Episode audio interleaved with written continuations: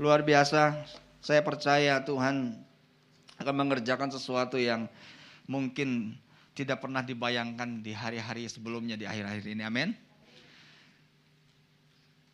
Saat ini saya mau berbagi tentang sebuah topik firman Tuhan yang berjudul Shining His Glory.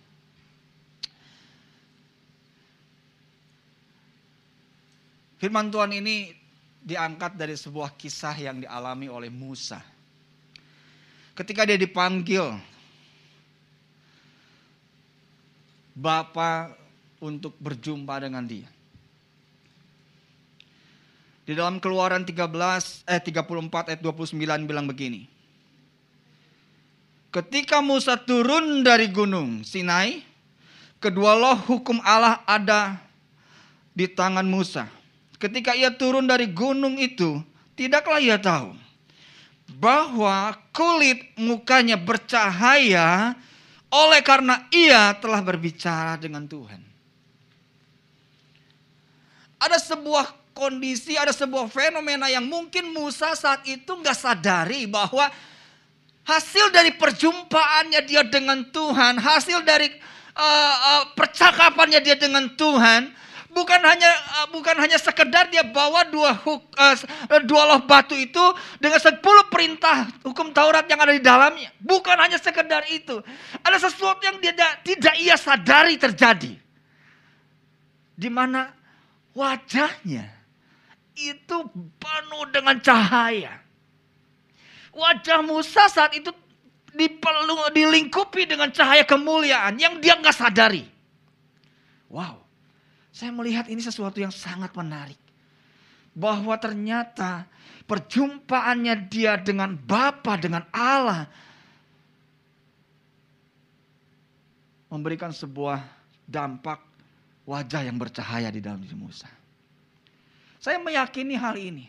Bahwa keintiman akan selalu menghasilkan keserupaan. Yuk sama-sama katakan seperti uh, kalimat ini sama-sama. Satu, dua, tiga.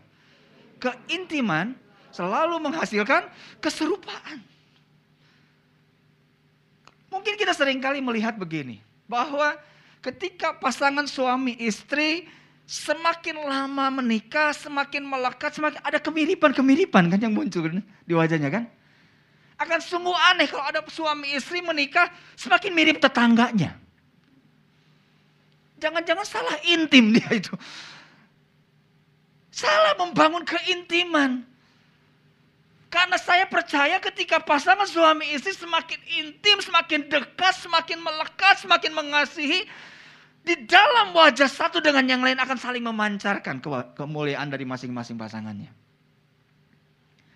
Namun ada hal yang menarik yang saya lihat ini mungkin masih relevan dengan kelihat uh, dengan kondisi kita akhir-akhir ini. Di mana seorang tokoh kemanusiaan yang berkata begini. Mahatma Gandhi seorang tokoh kemanusiaan asal India bilang begini. I like your cries. I do not I do, I do not like your Christians. Your Christians are so unlike your Christ. Wow. Ada sebuah tamparan yang sebegitu hebat bagi kita ketika kita melihat ada seorang tokoh kemanusiaan yang diakui oleh dunia bahkan dia mendapatkan eh, penghargaan Nobel karena kemanusiaan yang dia lakukan. Di situ dikatakan bahwa dia mengatakan bahwa saya suka Yesusnya kamu. Saya suka dengan apa yang Yesus ajarkan. Tetapi yang saya tidak suka adalah dengan kekristenannya kamu. Kenapa? Karena kekristenannya kamu tidak memancarkan Yesus yang aku tahu. Kekristenan kamu tidak memancarkan Yesus yang aku baca di dalam Bible. Sementara dalam satu sisi kita mendeklar di depan banyak orang bahwa saya pengikut Yesus, saya pengikut Yesus, saya penyembah Yesus. Tetapi di sisi yang lain orang tidak melihat wajah Yesus di dalam diri kita. Saya meyakini bahwa ini masih relate dengan kondisi kita di akhir-akhir ini. Apalagi keadaan ini teruji di tengah-tengah pandemi seperti saat ini. Wow, sejauh mana kita punya kepedulian sama orang-orang di sekitar kita. Sungguh teruji. Baru kali ini kan kita melihat bagaimana orang sakit itu justru dijauhkan. Bahkan kemarin itu ada ada guru saya ikut seminar pembicaranya bilang gini. Ini adalah sebuah masa bersatu kita mati. Bercerai kita selamat. Jadi ini membuahkan kondisi-kondisi yang memang ini kita benar-benar harus teruji sebagaimana kita membangun kepedulian pada orang-orang di sekitar kita. Di mana kepedulian itu justru didorong karena apa yang ada di dalam diri kita. Apa sih yang harus terpancar? Yohanes 4 ayat 7 bilang begini. Saudara-saudaraku yang kekasih, marilah kita saling mengasihi. Sebab kasih itu berasal dari Allah. Dan setiap orang yang mengasihi lahir dari Allah. Dan mengenal Allah. Mungkin kita tidak dituntut untuk memancarkan terang kemuliaan seperti yang Musa alami kemuliaan yang harus terjadi akhir-akhir ini dalam kehidupan kita sebagai orang percaya. Yang mengaku pengikut Yesus, yang mengaku sebagai murid Kristus, yang mengaku intim dengan Bapa di sorga. Tidak ada lain yang harus kita pancarkan di dalam diri kita. Selain apa? Kehidupan yang memancarkan kasih Allah. Bagaimana ini dirasakan oleh orang-orang di sekitar kita Seringkali kita uh, lebih bersemangat ngotbahin orang daripada mengekspresikan kasih kita sama orang itu. Padahal apa yang terjadi? Theodore Roosevelt bilang begini, nobody cares how much you know until they know how much you care. Orang tuh nggak terlalu peduli dengan ocehan-ocehan khotbah-khotbah kita mau ngomong ayat segitu banyak juga. Mereka nggak terlalu peduli sampai mereka menyadari betapa kita peduli sama mereka. Siapa di sini yang yang uh, uh, setuju dengan saya di mana uh, para istri merasakan begini, suaminya nggak berubah dengan ocehannya. Dari wajahnya punya pergumulan memang. bahwa kita sering kali melihat bahwa ada banyak orang yang semakin banyak diocehin nggak berubah-berubah tuh. Semakin banyak dikotbahin nggak berubah-berubah tuh. Itu menandakan bahwa omongan kita tidak akan terlalu berdampak mengubahkan orang. Mereka nggak terlalu banyak peduli dengan omongan kita. Sampai mereka mengerti seberapa kita peduli sama mereka. Sampai mereka bisa merasakan berapa seberapa kita sayang sama mereka.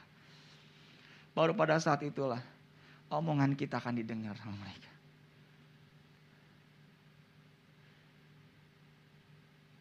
Kalau kita ketemu di dalam konteks pendidikan gitu ya. Kadang-kadang anak-anak ini mereka tuh cuman butuh dimengerti keadaannya.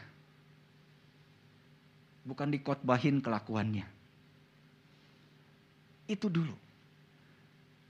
Banyak orang yang punya punya sebuah harapan, saya pengen dia berubah, saya khotbahin tiap hari, nggak berubah-berubah. Kita harus belajar membangun sebuah dimensi dampak yang berbeda kepada orang-orang yang ada di sekitar kita di mana kita boleh menunjukkan kepedulian kita sama mereka. Seberapa kita peduli.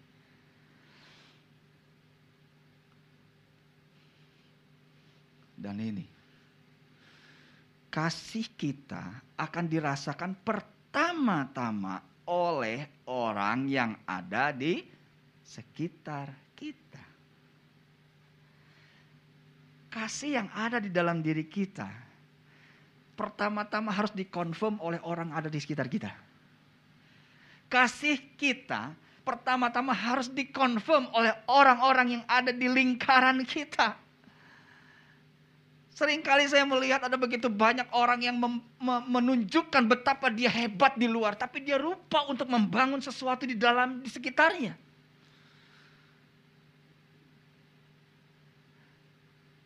Kalau kita fokus membangun sesuatu yang hebat di luar, supaya kelihatan baik, tapi lupa untuk membangun apa yang ada di sekitar kita. Saya percaya itu cuma pencitraan sejak belaka. Banyak orang yang ingin kelihatan, wah pokoknya di luar all out lah, di luar hebat lah. Wah luar biasa dengan segala macam uh, pelayanannya, dengan segala macam uh, pemberian-pemberiannya. Kelihatan hebat banget. Tetapi masalahnya, orang di sekitarnya nggak merasakan itu. Ini pencitraan namanya. Sampai ada satu teman saya bilang di dalam sebuah ibadah. Dia duduk di belakang, berjajar di sebelahnya ada anak usia mungkin sekitar kelas 6 SD. Ketika si pendetanya khotbah, kita harus belajar mengekspresikan kasih Kristus pada orang di sekitar kita. Menunjukkan kasih kita kepada anak-anak kita, kepada istri kita, pada keluarga kita. Si anak ini tuh ngoceh terus dari dari, dari awal si pendeta ngomong, ah bohong lah, bohong. Ah bohong lah, ah bohong. Awalnya dibiarin. Tapi setiap kali ngomong gitu si pendeta, ah bohong, ah bohong. Sampai teman saya kesel sama dia kamu tuh dari tadi bilang bohong-bohong aja. Emang kamu tahu itu siapa benar enggak uh, benar enggaknya? Ya saya tahu dong. Kenapa kamu tahu? Dia kan papa saya. Nah ini pencitraan namanya. Ekspresi kasih kita harus pertama kali dirasakan oleh orang-orang yang ada di sekitar kita. Confirm gak mereka? bahwa kita menjadi pribadi yang penuh dengan kasih. Ada tiga hal yang saya mau mengajak setiap kita untuk belajar mengekspresikan kasih itu. Bagaimana kita memancarkan kasih Kristus di dalam diri kita. Tiga hal sederhana ini kita coba remind kembali. Yang pertama,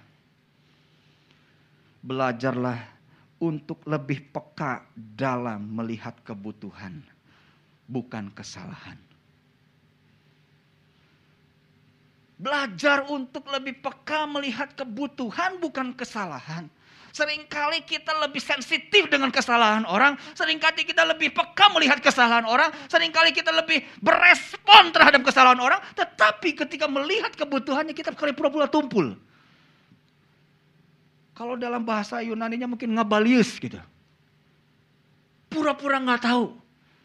Pura-pura nggak dengar. Pura-pura nggak ngerti.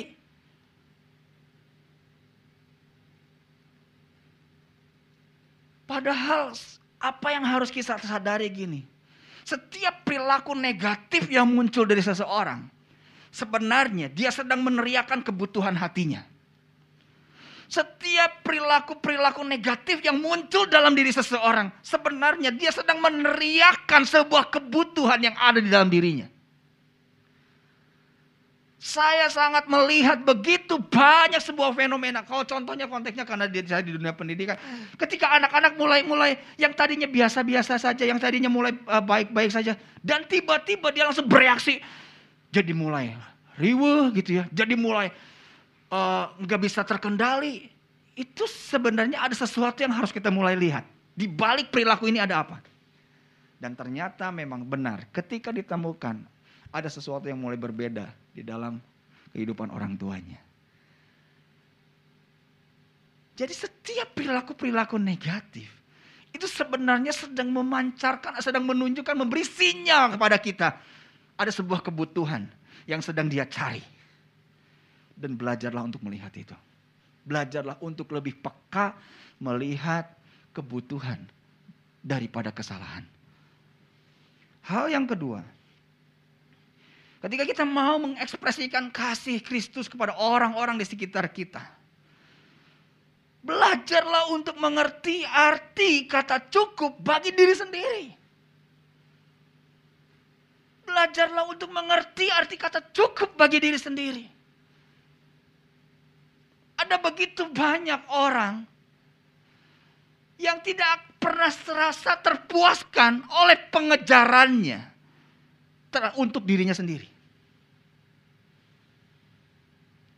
Ada begitu banyak orang yang begitu menghabiskan energinya, segala macam waktunya, daya dan upaya hanya untuk apa? Memenuhi keinginannya, kebutuhannya, apa yang dia mau, apa yang dia mau. Dan apa yang terjadi sepanjang dia mengejar itu? Sepanjang itulah dia tidak merasa cukup buat dirinya.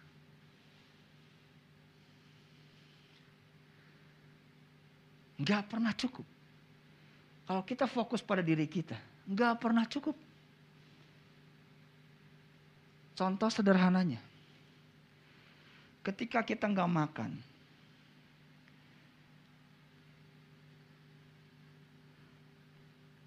kita cari makan. Ketika kita makan, satu piring kita kenyang. Ya kan?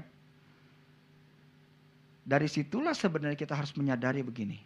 Bahwa cukupnya kita, diri kita tuh punya kebutuhan itu ada limitnya. Ya kan? Apa yang menjadi kekosongan kita tuh ada limitnya selesai. Seharusnya itu yang terjadi. Tapi coba kalau misalnya dia udah makan satu piring.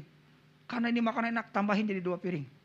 Tambahin jadi empat piring. Tambahin jadi lima piring. Bukan jadi enak jadi muntah. Apa sih artinya dari dari gambaran ini?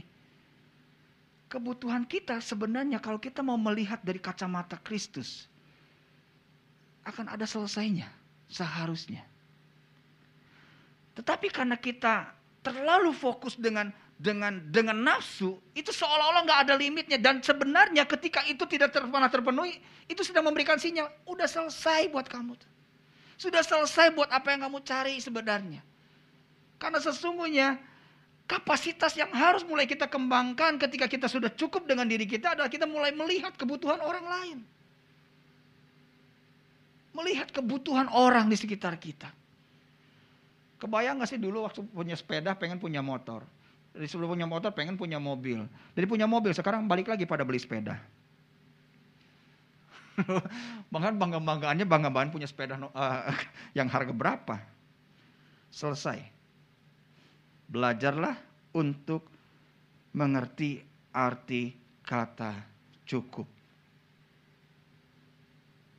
Belajarlah untuk mengerti dari arti kata cukup. Cukup.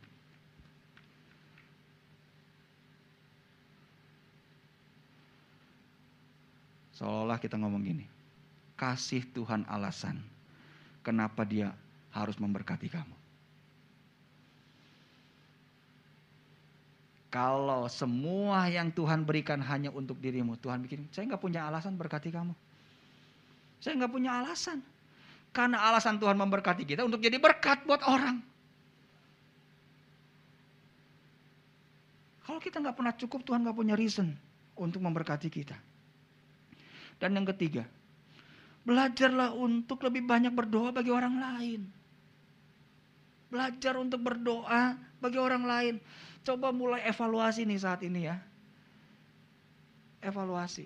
Saya minta tim musik boleh siap-siap ke panggung. Evaluasi. Sejauh ini kita berdoa. Sejauh ini kita meneteskan air mata. Seberapa banyak tetesan air mata atau waktu doa kita yang memang fokusnya buat orang lain. Jangan-jangan kita banyak berdoa, kita meneteskan air mata, fokusnya apa? Kebutuhan kita, kebutuhan kita, Tuhan saya pengen ini, Tuhan tolong ini, Tuhan, Tuhan ini, Tuhan. Semua itu tentang kita. Coba mulai evaluasi seberapa banyak air mata yang menetes dari kita. Di mana setiap tetesan air mata itu berbicara untuk jiwa-jiwa di luar sana. Berbicara untuk kebutuhan orang-orang di sana. Berbicara untuk sebuah permasalahan-permasalahan orang yang di luar sana.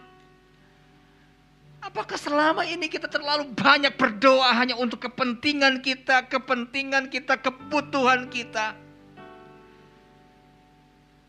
ini perlu dibangun, ini perlu dilatih, ini perlu di, diupayakan supaya setiap lutut kita berdoa. Air mata kita menetes. Itu bukan lagi untuk diri kita.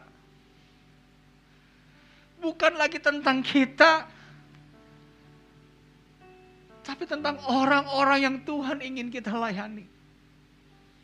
Yang Tuhan percayakan di sekitar kita.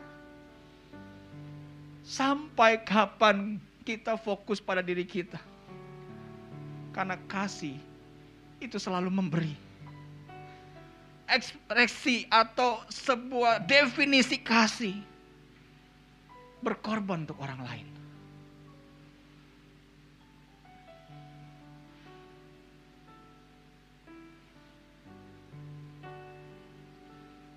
Bisa bantu slide di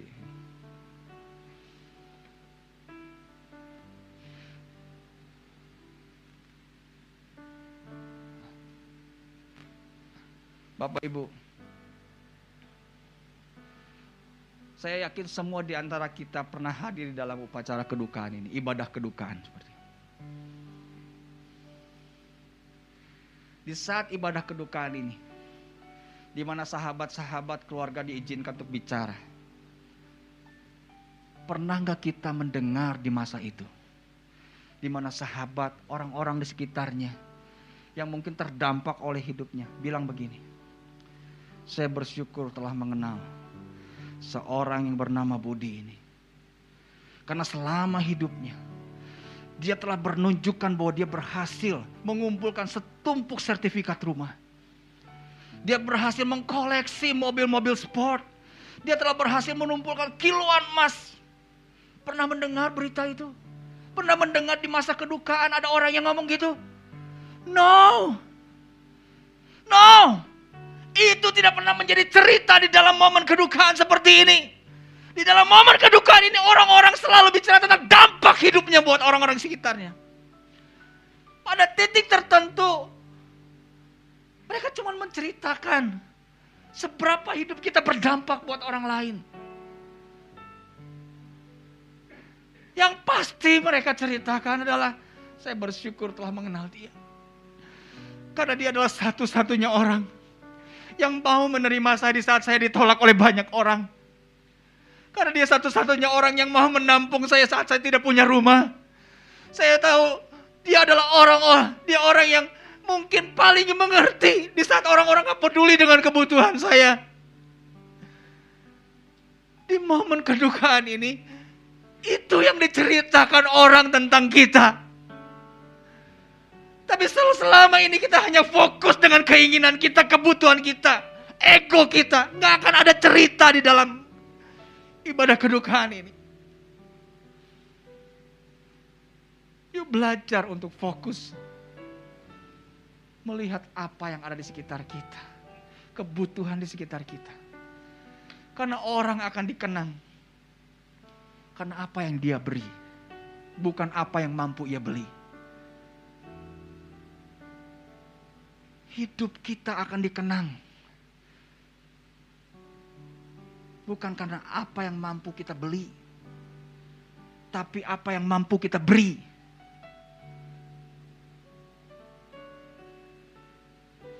Hidup kita akan dikenang bukan karena apa yang mampu kita beli, tapi apa yang mampu kita berikan. Bukankah itu yang Yesus lakukan buat kita?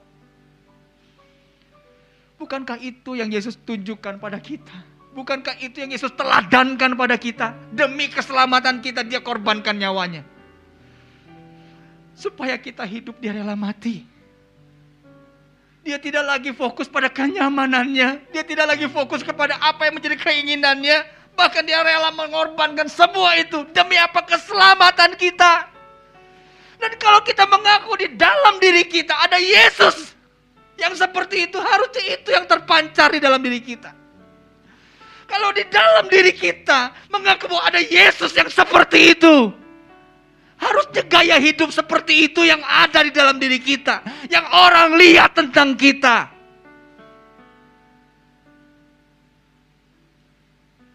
Bagaimana hidup kita memancarkan kemuliaan Tuhan? Selain dari belajar mengekspresikan kasih Kristus pada orang-orang di sekitar kita. Terakhir saya membacakan ayat firman Tuhan ini. Di dalam Yesaya 58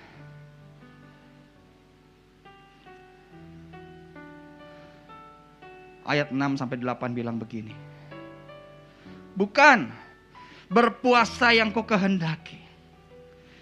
Ialah supaya engkau membuka belenggu-belenggu kelaliman dan meleka, melepaskan tali-tali kuk supaya engkau memerdekakan orang-orang teraniaya dan mematah, mematahkan setiap kuk supaya engkau memecah-mecah rotimu bagi orang yang lapar dan membawa ke rumahmu orang miskin yang tak punya rumah. Dan apabila engkau melihat orang telanjang, supaya engkau memberi dia pakaian dan tidak menyembunyikan diri terhadap saudaramu sendiri. Ayat 8 ini adalah sebuah efek dari kita melakukan apa yang terjadi dalam ayat 6 dan 7. Di situ dikatakan, pada waktu itulah terangmu akan merekah seperti fajar. Dan lukamu akan pulih. Dengan segera. Kebenaran menjadi barisan depanmu. Dan kemuliaan Tuhan barisan belakang. Saya percaya. Tuhan tuh gak terlalu suka dengan semacam ritual ibadah liturgi ibadah kalau kita nggak punya kehidupan yang seperti ini. Belajarlah untuk menjadi jawaban atas persoalan di sekitar kita. Lebih peka melihat kebutuhan orang daripada kesalahan mereka. Yesus pun begitu. Kalau di dalam diri kita ada Yesus, itulah yang harus terpancar dari kita. Kita sama-sama teduhkan hati kita saat ini. Yes, Lord Jesus. Hallelujah, Jesus. Hallelujah, Jesus. Hallelujah. Yes, Lord Jesus. Mari kita naikkan sembah kita di hadapan Tuhan saat ini. Mari kita saya mengundang setiap jemaat saat ini sama-sama bangkit berdiri di hadapan Tuhan. Mari sama-sama satukan hati kita saat ini. Kalau ada saat ini Tuhan mengingatkan engkau untuk mendoakan seseorang, orang-orang di sekitarmu yang selama ini mungkin Tuhan mulai mulai bayang, uh, memunculkan dalam hidupmu. Ambil waktu saat ini, ambil waktu saat ini, ambil waktu saat ini.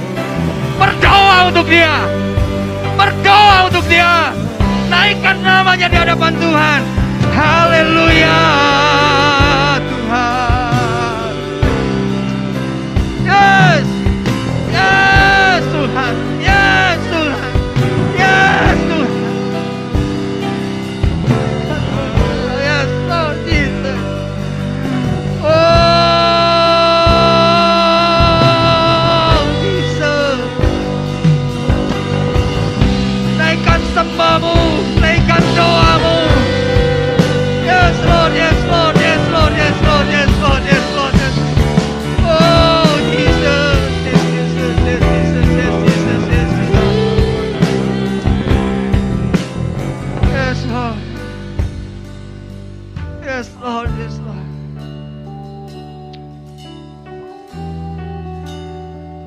Saya percaya ketika gereja Tuhan menghidupi kasih yang Yesus mau untuk kita tunjukkan. Maka pada saat itulah terang kita akan berbicara begitu kuat untuk sekitar kita. Garam kita akan dirasakan begitu dampak atas orang-orang di sekitar kita. Mulai saat ini, pancarkanlah kemuliaan yang ada di dalammu dengan belajar mengekspresikan kasih Kristus pada orang-orang di sekitarmu. Pada saat itulah engkau akan melihat bahwa terangmu akan merekah seperti fajar. Dan bonusnya adalah lukamu pulih dengan segera. Itu yang Tuhan janjikan bagi setiap kita. Saya serahkan.